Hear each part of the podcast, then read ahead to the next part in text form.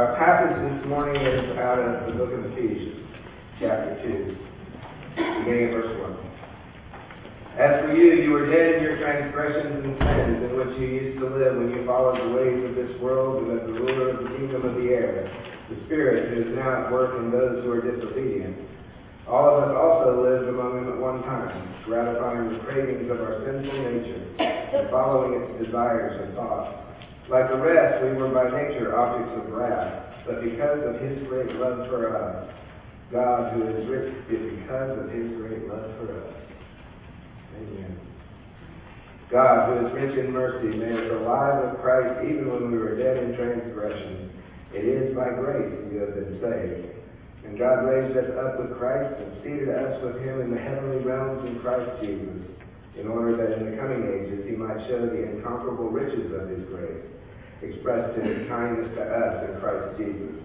For it is by grace you have been saved through faith, and this not from yourselves, but is the gift of God not by works, so that no one can boast.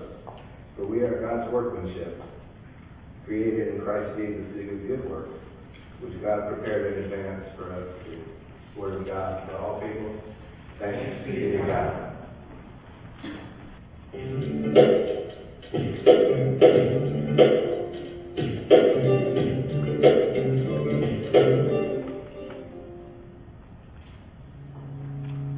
is God's unmerited favor for us, His crazy love. And the truth is, many times we struggle to understand it. If you find yourself struggling to understand God's grace, don't beat yourself up. Even the disciples struggled with understanding grace. Jesus sent you? You're alive! I can't believe you're alive! Okay, I was in the boat and I wasn't catching any fish, okay? But I heard this voice and the voice said, cast your nets on the other side. And so I'm thinking, I'm a fisherman, I know I'm good, but I'm not catching any fish, you know? And so I throw that net over there and then I'm gaggle a fish up into that net. I'm going, this is a total miracle. Who could have done that? I need to know who told me to throw the net to the other side. And boom, I look up and I mean, there's you. You're looking at me on the seashore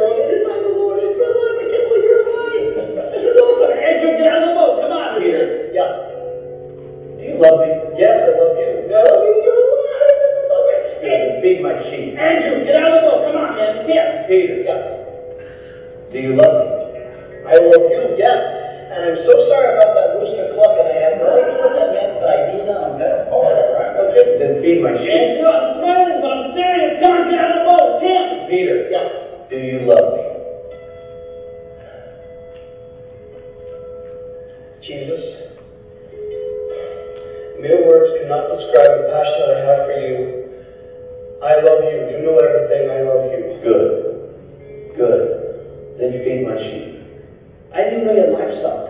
That is so like you, though. There's something new about you all the time. That's what I love about you. Peter, Yeah. do you remember uh, the morning the lady went to the tomb? Yeah, yeah, yeah. We're all in a room trying to figure out what to do next, you know, because we thought you were dead. You know, you were dead, you know. We're trying to figure all that out, you know. And Mary comes running up, and Mary's like saying, beehive, beehive, beehive.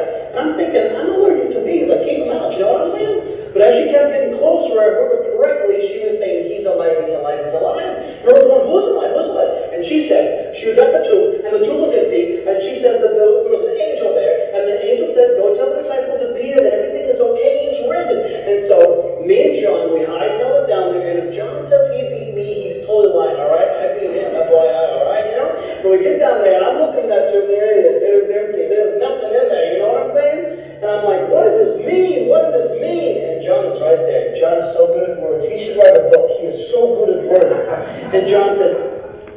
you get Peter? This is everything Jesus said was going to do. And you did it. It's done. Let's go. This is so good. Wait, the angel said what? Uh, go tell the disciples of Peter that everything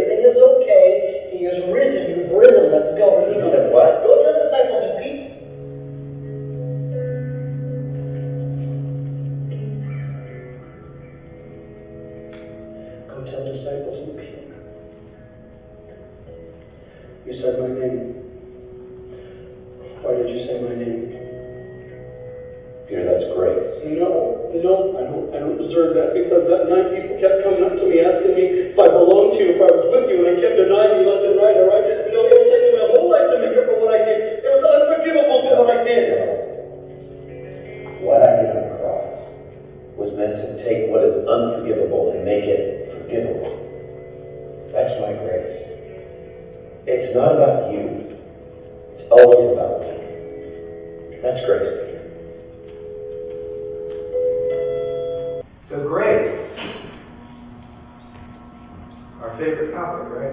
God for grace. But how many of us are like Peter?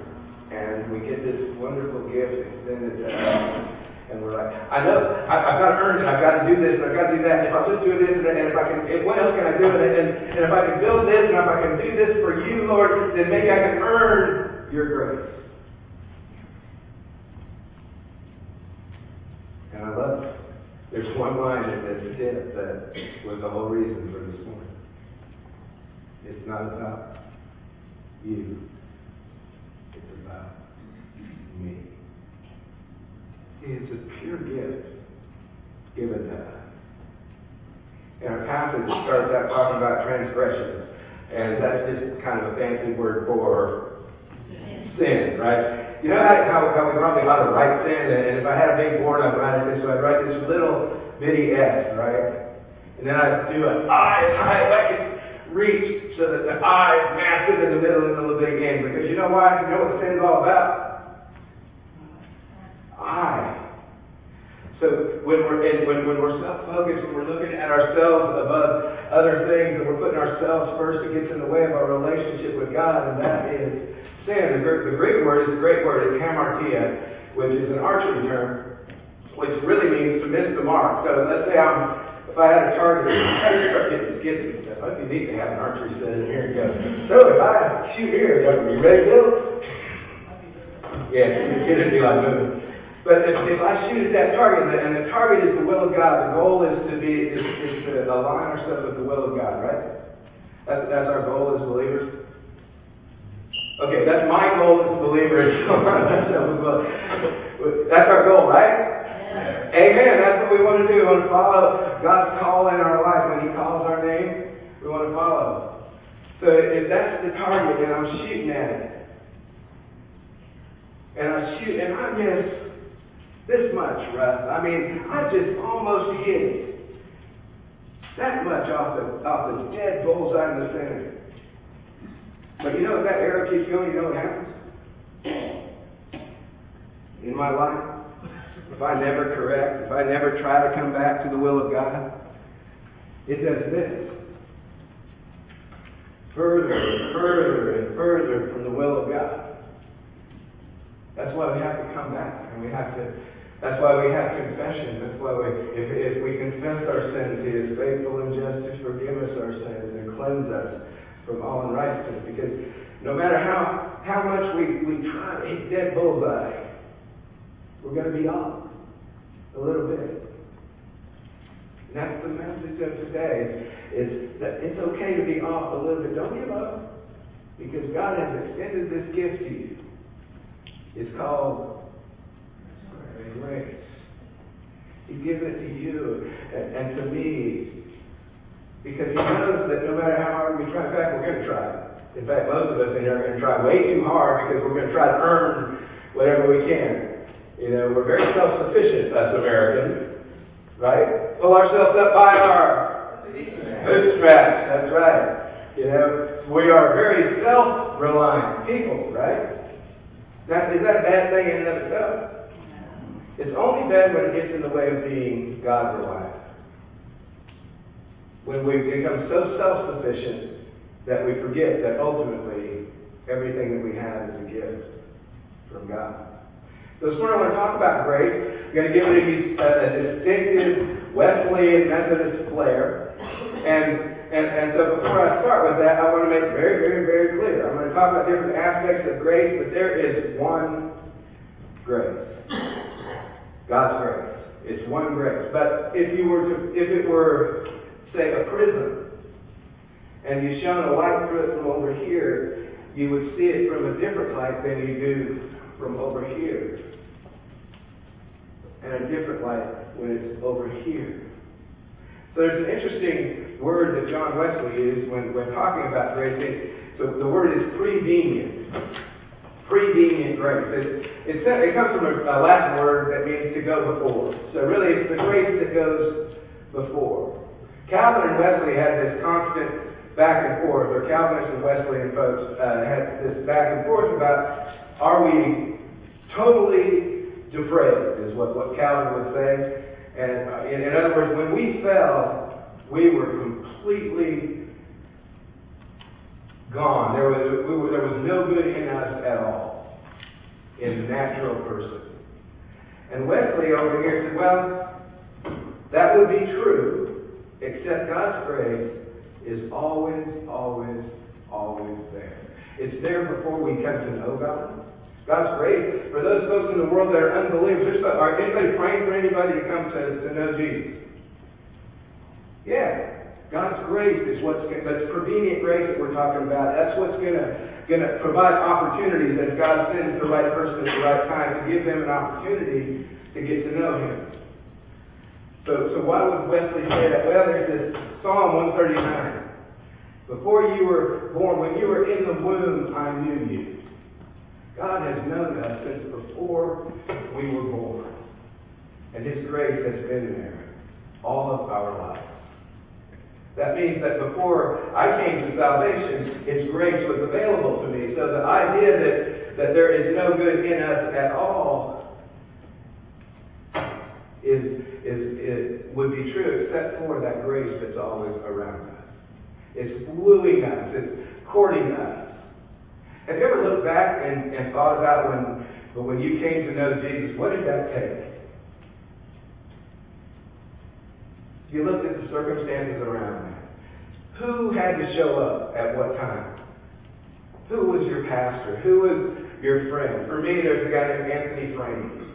He was a friend of mine. There was this big movement in high school. Uh, folks were, it was, you know, were, were getting involved in church, and, and one of the coaches, a guy named Tom LeClaire, who later became a pastor, he was really active with a bunch of the guys on, the on I was an athlete back then. It was, it was a few pounds ago. um, and so, and so there was a move amongst us as people came to know Jesus, and there was a guy named, kid named Anthony Frank. And one day before a basketball game of all time, in the bleachers at Taft Union High School, he asked me if I wanted to accept Jesus as my Lord and Savior. Now, in order for that to happen, a lot had to happen in my life. You know, some of you know my history. I, I needed some help. You know, there's no doubt about that. A lot of things to, had to happen in Tony's life. Tom LeClaire had to be at that school. So if you're a school teacher, you might just be making a difference with, with those kids and may not even know. And then that moment came. So all of those moments leading up to the moment when I said yes, that was God's prevenient grace. One grace, right, that looked through the lens of, of coming to know God. In that moment when I said yes, you know what that's called? You do. Salvation, being born again. You, you've heard of these things? Conversion, the, the moment when we say yes to the offer of Christ, it's conversion, it's salvation, being born again. It's also, it's the moment that we are justified in the eyes of God. When we say yes. Because the offer is there, the gift is always there. When we say yes, we are justified. And, and that was known as justifying grace in the Wesleyan lens. So, so prevenient grace is around all people, all time. Justifying grace happens to us in that moment when we say yes to the ever-present offer of salvation through Christ. And then what happens?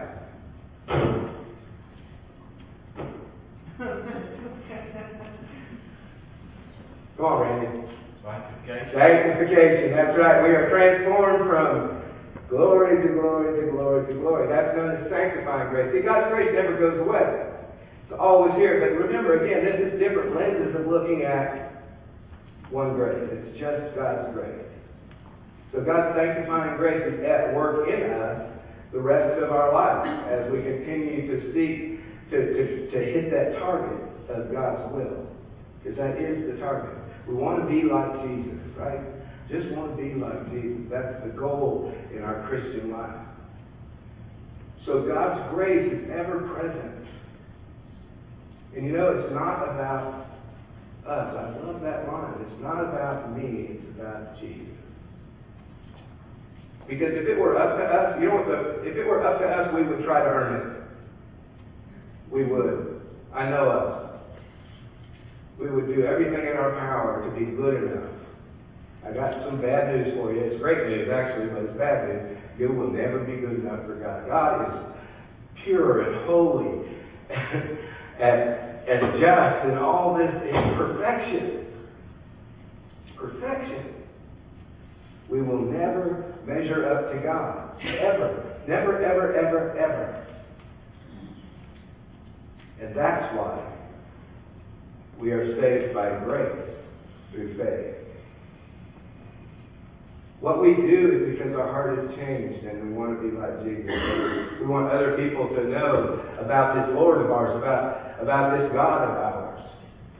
So we so we want to share Him with others. But it doesn't do anything for our salvation. The last line in our passage today, we had some guys come out. I don't know if you remember Bill Cook and Flip Berry, and they did a little skit uh, where they were chiseling at each other. It's for we are God's workmanship, created in Christ Jesus to do good works, which God prepared in advance for us to do. We are created to do good works, but we're not saved by those good works. In fact, there's another translation that I, uh, actually I, I like better because it says, "We are God's masterpiece." When you wake up in the morning and you look in the mirror, you man, I am really glad that I am God's masterpiece, right? That's what we all do when we get up, right? No, we don't see it. But here's, here's what God's grace continually, as we seek Him and He continues to chip away at those things in our life that aren't of Him, that keep us from Him. He'll chip at those things. You know, maybe it's lust. Maybe it's pride. Maybe it's self-sufficiency. I don't know what it is in your life. But he chips away at those things so that one day, I hope one day for me, I hope one day for you, when you stand and you look in the mirror, you see him.